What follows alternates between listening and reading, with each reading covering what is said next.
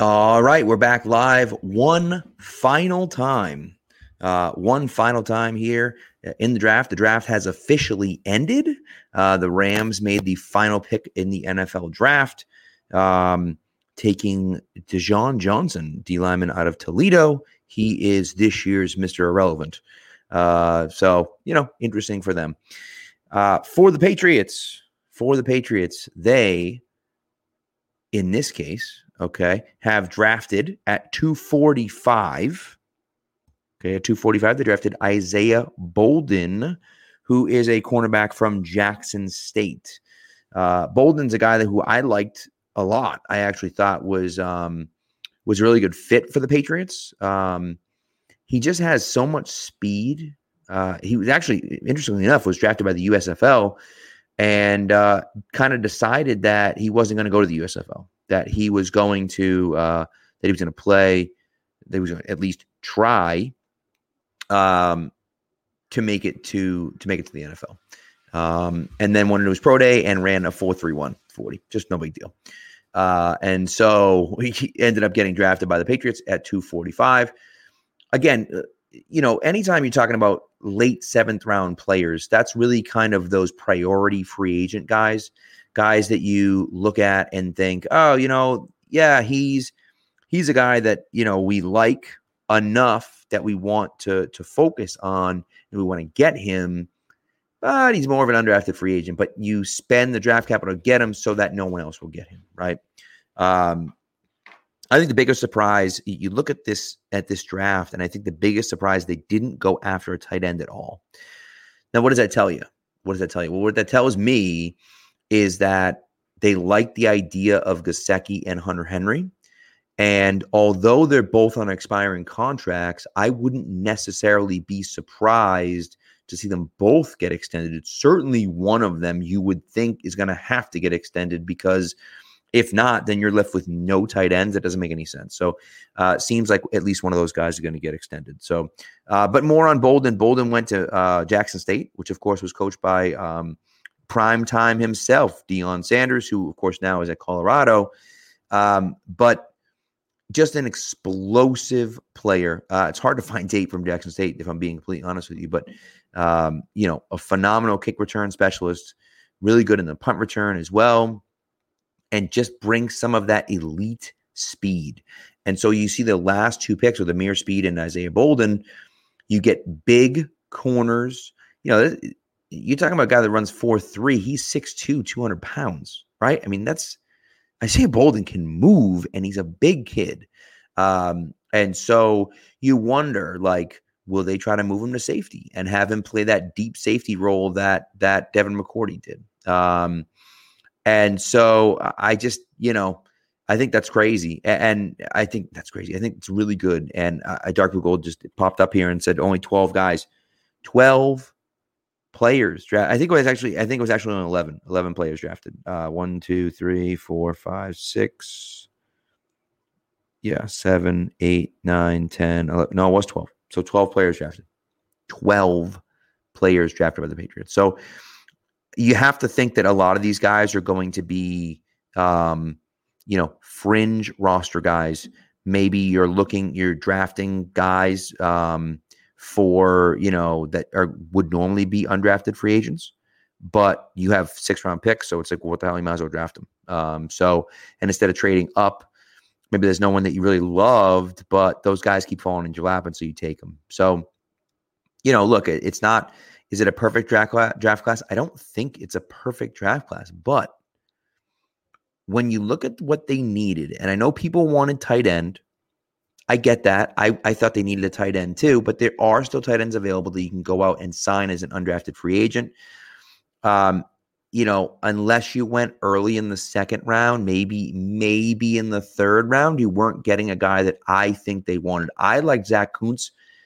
A lot of people didn't, obviously. He went awfully late. The Patriots, I don't think were interested in him at all. Um, Brenton Strange is a guy I thought that that might work for them. He went a lot earlier than I was expecting. Schoonmaker is a guy that I know they loved Schoonmaker, but he went in the second round or maybe the, maybe the third round. Like he was gone early, a lot earlier than I expected, a lot earlier than a lot of people expected. So, do you really want to to you know spend that much draft capital on a on guys that yeah, while they're like pretty good, tight end is a position that is notoriously hard to make the transition from college to the pros. It's just notoriously hard. And so if you're telling me that I have to spend a third round pick on Luke Schoonmaker, I don't think that's worth it. I, I, just don't. I mean, I like the kid a lot.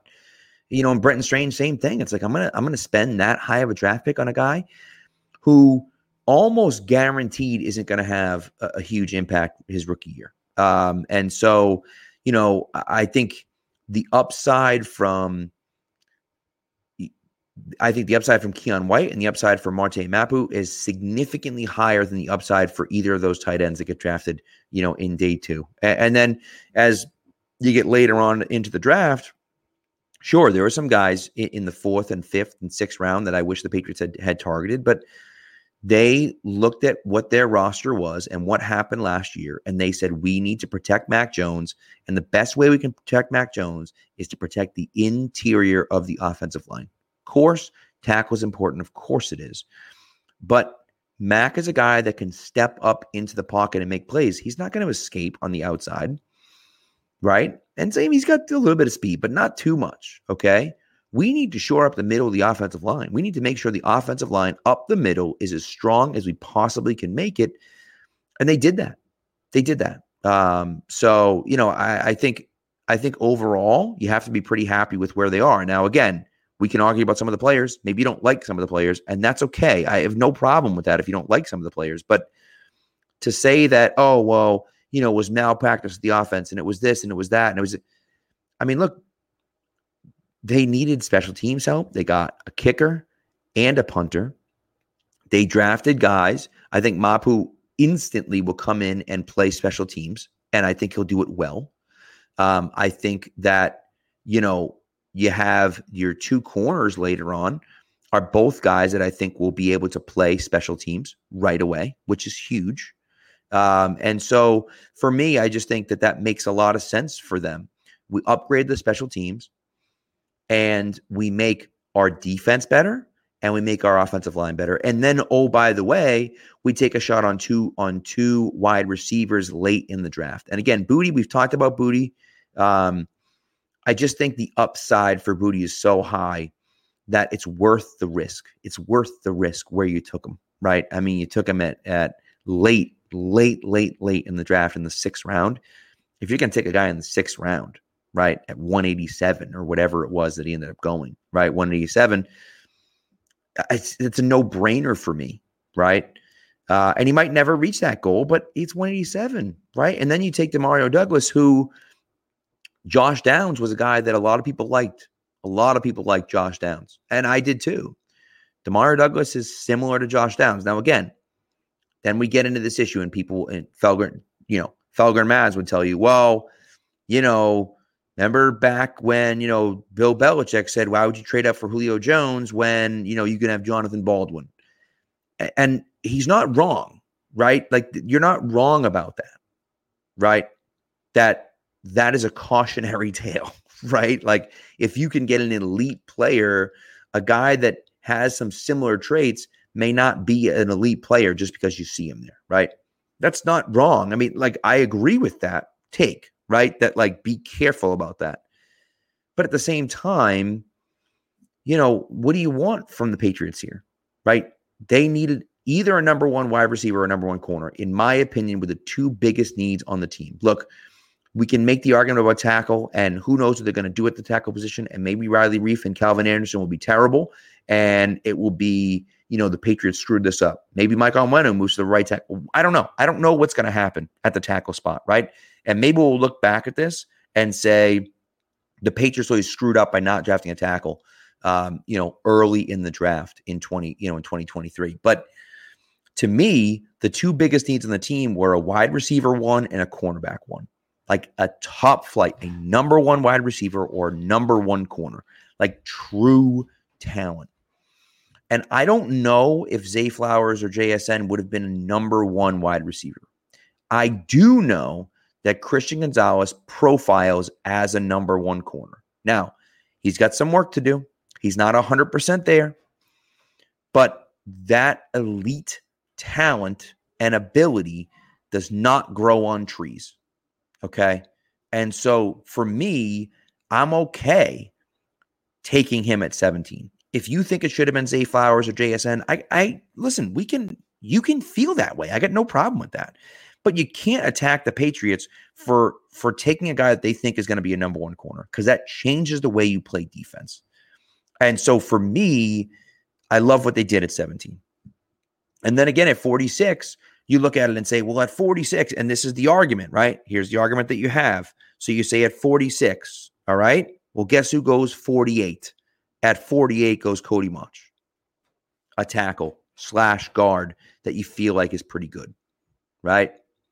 Keion White is the pick at 46. Some people liked it, some people didn't. I personally like it a lot, but you know, some people didn't like it. Jayden Reed goes number 50 to Green Bay wide receiver from Michigan State, who a lot of people liked.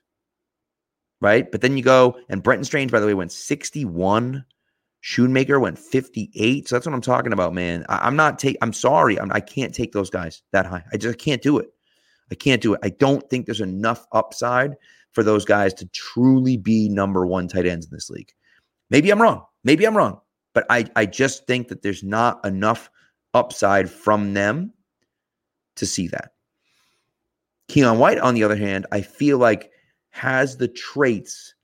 And and look, go online. Taylor Kyles is comparing him to Trey Flowers. Now, you know, will he get there? I don't know. But if that's the type of guy that you're targeting, like that's a pretty good player for you, right? Who can play the edge and also play inside. I like that quite a bit. Um, you know, and Mark Bugos goes at 76, and two picks later, Tucker Kraft goes, right? Tight end from South Dakota State, who I liked a lot. Josh Downs goes the pick after that at 79, right? And so th- that was where last night is where people started to really panic, right? Wanya Morris goes at 92. Darnell Washington goes at 93. Jordan Battle goes at 95. Ricky Stromberg, who I liked quite a bit, goes at 97. And so now we're sitting there saying, oh my God, like the Patriots haven't addressed offense, like what's going on, blah, blah, blah, right? And and I think again, Rightfully so. Rightfully so. But, I mean, you know, look what they did today. Again, they addressed the offensive line. And Jake Andrews was a little bit of a head scratcher for me. I wasn't sure where they were headed with that. Dawand Jones, the feeling that I got was they were not interested in Dawand Jones. They had no interest in Dawand Jones and didn't want him. Okay. That was the feeling that I got. That's just what I heard. Now, again, that whether that's true or not, I don't know, but that's what it sounded like. They weren't interested in Dawand Jones. Okay, for whatever reason, Blake Freeland goes the pick before them. Did the Patriots want Blake Freeland? Probably not. I don't know. You would think that if they did, they could have they could have jumped him, but maybe not, because you know Philadelphia spends a third round pick next year to go up to 105. Blake Freeland goes 106, and the Patriots draft at 107. So maybe Freeland was the guy they wanted. Gets taken 106 is what it is. What are you going to do? So they take Jake Andrews, the center there. And then they trade up to 112. And this is the one where it's like the, the Ryland pick is so fascinating for me because people were pissed, pissed when the Patriots drafted a, oh, a kicker in the fourth round, right? Just livid. But here's the thing about the kicker in the fourth round. If he pans out, if he's a good kicker, nobody's ever going to remember where he got drafted. Nobody's ever going to remember that the Patriots packaged 120 and 184 to go up and get. No one's ever going to remember that, right? They're not because a good kicker is incredibly valuable in this league, right? Look what happened for those few weeks when Gostkowski left and before Nick Folk came back second time. It was a disaster. It was a disaster. And then Folk came in and was reliable for them. And it was like, oh my God, okay, thank God we're okay. And then Quinn Nordin came, and I was on the Quinn Nordin hype train. And then he just he, I mean, you, you didn't know if it was going in or not, right? He could kick it a mile, but you had no idea where it was going. And so the kicker matters. It matters in the NFL. And oh, by the way, Ryland can also actually get the ball into the end zone and force touchbacks, which you lost to the Bills because they returned two kickoff returns for touchdown against you in the final game of the season. That doesn't happen if both of those are touchbacks.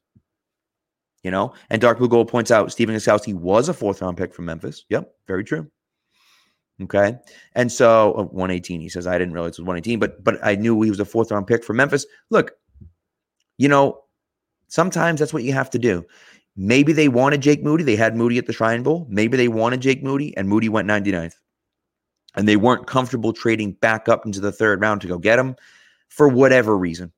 Right. And and you know, you can argue about that and say, oh, they're dumb for not doing I don't know. Maybe Ryland was the number one guy. I, I have no idea. No information on that. Who knows?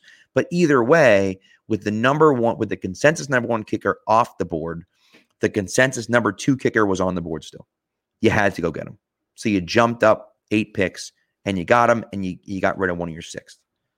Okay. And then at 117, they go Sidy Sow. And I'm a fan. I'm a fan of this pick. It was right around where it was going to be. You know, that the guard spot I think is important. And so again, you start to look at what what goes around him. Braeden Daniels, the tackle from Utah, goes right after him. Carter Warren, the tackle from Pittsburgh, goes a few picks later to the Jets, right? And then you're like, oh my God, they could have had this guy and they could have had that guy. And they, and you go back and forth, right? Charlie Jones and Tyler Scott, two wide receivers. You're like, man, how come they didn't take a wide receiver there? Like that should have been Darius Rush, who was a corner from South Carolina, who I thought would have been a day two pick, doesn't go into pick one uh 138. So you're like, they could have had it. At the end of the day, it's like, yeah, but they felt that the interior offensive line depth was incredibly important. So then they're at 135. They trade back with the Raiders from 135 to 144, and they get the the six round pick that they traded up to go get the kicker. They get it back. Okay and they draft a Tony Mafi. And again, another interior offensive lineman from UCLA. And again, we talked about it. Matt and I talked about it. But the idea is very simple idea is this the Patriots wanted depth on the interior of the offensive line. Clearly, they feel good enough with Riley Reiff and, and Anderson.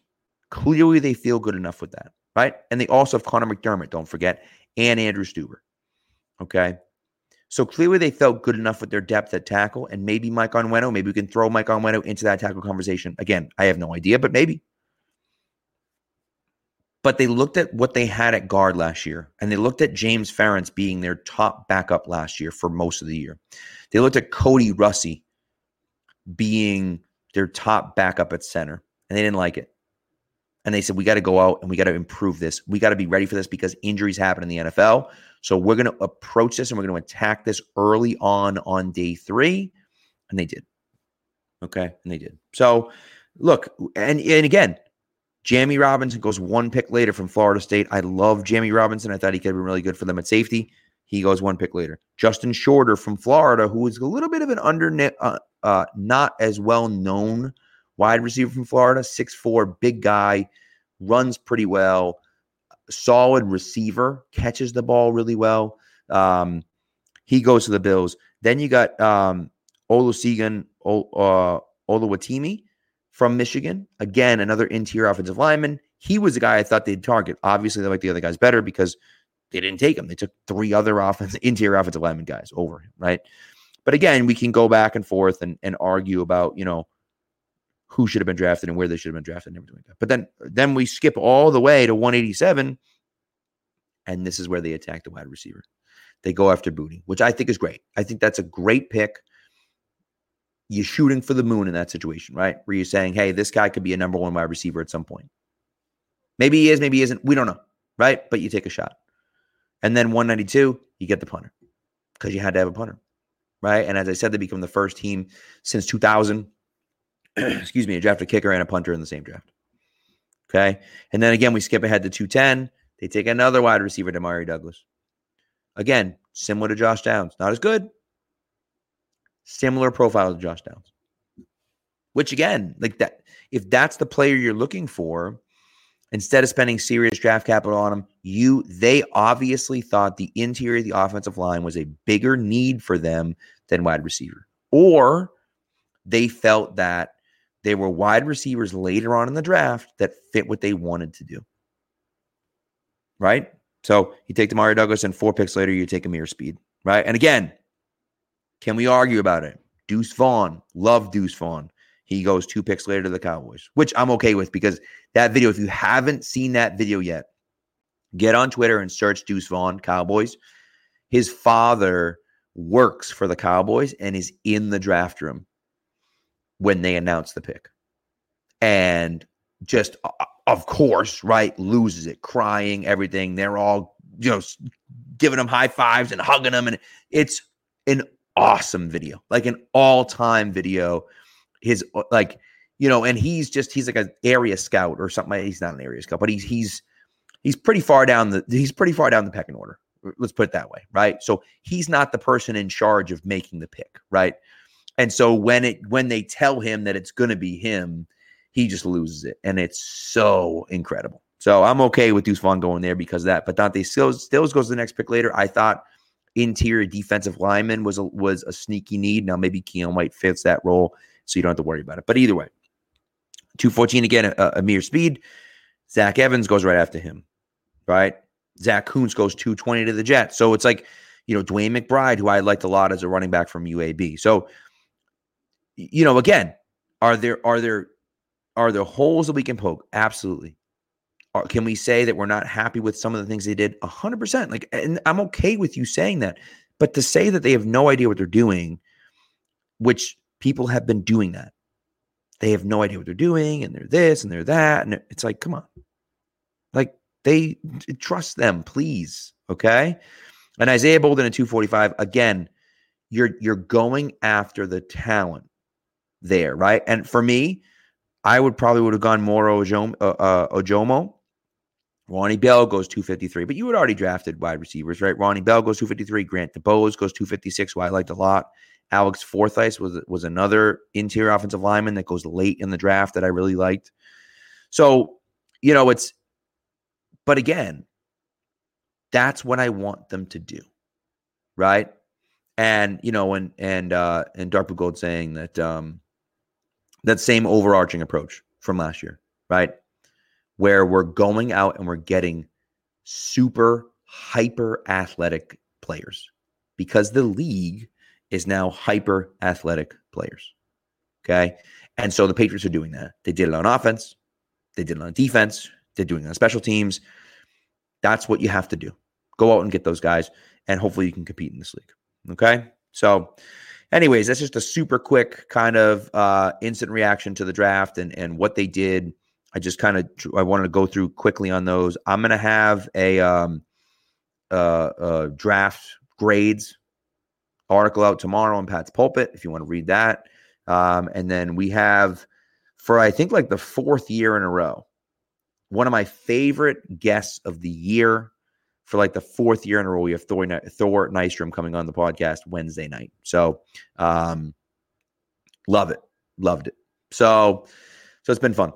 Um, that's that's a lot of fun. I always love having him on. So he'll be on Wednesday night. So if you're there, uh, come through and hang out uh, with us as well. Dad's out. Appreciate you. Says always classy. Um, covers analysis. I appreciate it. Hello, Jeffrey James down baseball.